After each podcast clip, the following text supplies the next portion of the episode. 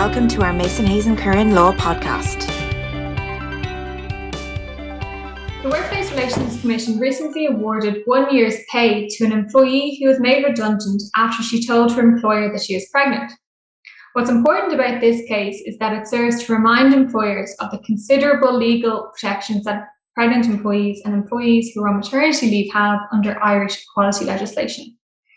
Employers need to be very careful about the timing of when an employee is notified that their role is at risk of redundancy after disclosing a pregnancy or an intention to take maternity leave.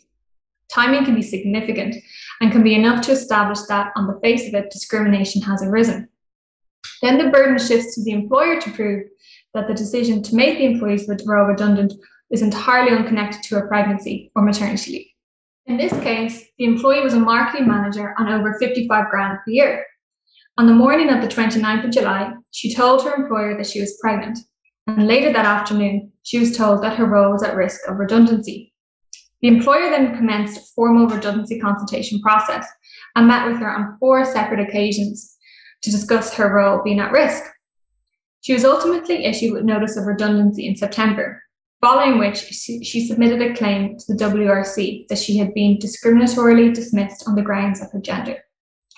The employer argued that it had already commenced a restructuring process in the spring, long before the employee told the employer that she was pregnant. The employer also argued that it had created a document which identified the employee's role as one of those at risk of redundancy, which was created before she notified her employer of her pregnancy. The employer argued that this proved that her role being put at risk was determined long before she ever notified her employer that she was pregnant. The employer also argued that because she was on leave on the week of the 22nd of July, it could only notify her that her role was at risk when she returned from leave, which happened to be on the same day that she told her employer that she was pregnant. Also, the employer made two other roles redundant, which it argued should support their contention that the decision to make her role redundant was entirely impersonal to her. In its decision, the adjudication officer said that they were satisfied that the employee had established that, on the face of it, discrimination had arisen. So then the burden of proof shifted to the employer to prove that the decision to make her role redundant was entirely unconnected with, to her pregnancy.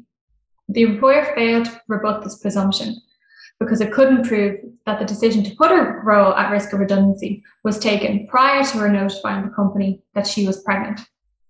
What's also interesting is that in the adjudication officer's decision, it commented on the fact that a male employee took over the employee's duties, or at least some of her duties, and that the fact that the female employee was involved in the recruitment and training process of this male employee which also appears to have supported the female employee's argument that the decision to make her role redundant was connected to her pregnancy.